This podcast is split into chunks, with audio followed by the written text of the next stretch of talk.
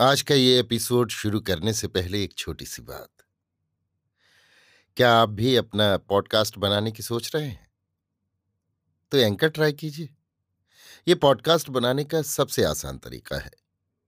Number एक, ये free है।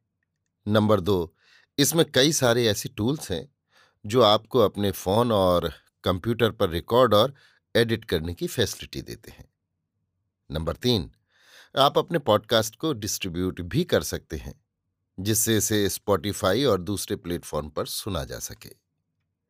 तो डाउनलोड कीजिए फ्री एंकर ऐप या विज़िट कीजिए एंकर डॉट एफ़ पर अपना पॉडकास्ट स्टार्ट करने के लिए।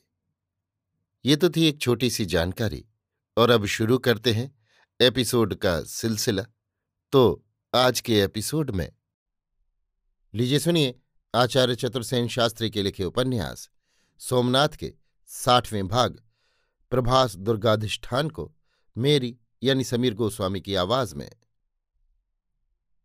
भीमदेव ने नगर का भार बालूका राय को सौंपा। मंदिर की रक्षा का भार जूनागढ़ के राव को दिया गया।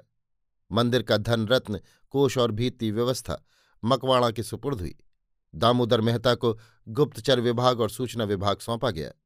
रसद और व्यवस्था पत्री के ठाकुर को और प्रभास पट्टन के जलतट की रक्षा कमालाखानी के सुपुर्द की गई।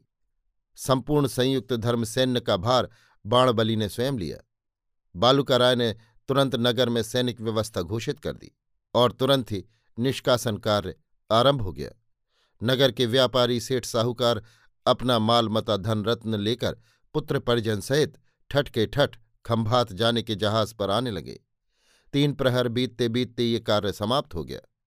उसी दिन रात को पट्टन के संपूर्ण ब्राह्मण परिवार भी रवाना कर दिए गए। उन्हीं के साथ सब बालक और स्त्रियाँ भी। बहुत नगर जन स्थल मार्ग से इसी दिन चले आए। आठ प्रहर में नगर का रूप ही बदल गया।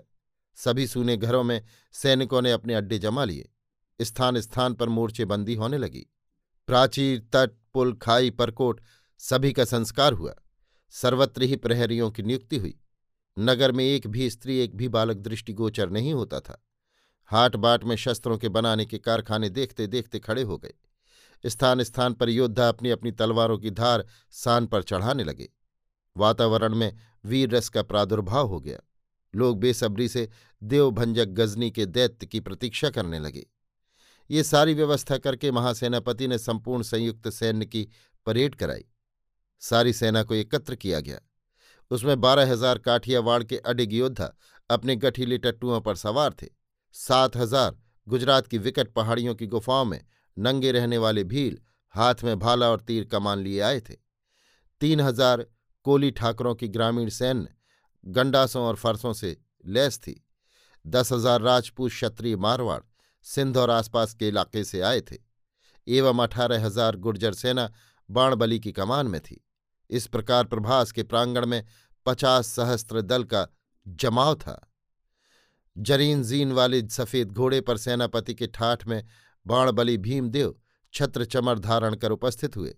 उनका चपल अश्व हवा में उछल रहा था। उसके मुकुट कान कंठ और जीन पर जड़े मड़ी सूर्य की धूप में चमक रहे थे। महासेनापति भीमदेव ने झिलमिल कवच धारण किया था। उनके तेजस्वी श्यामल चेहरे पर तेज झलक रहा था। सम्मुख खड़े हिंदू बल को देखकर उन्होंने तलवार म्यान से निकालकर जय घोष किया।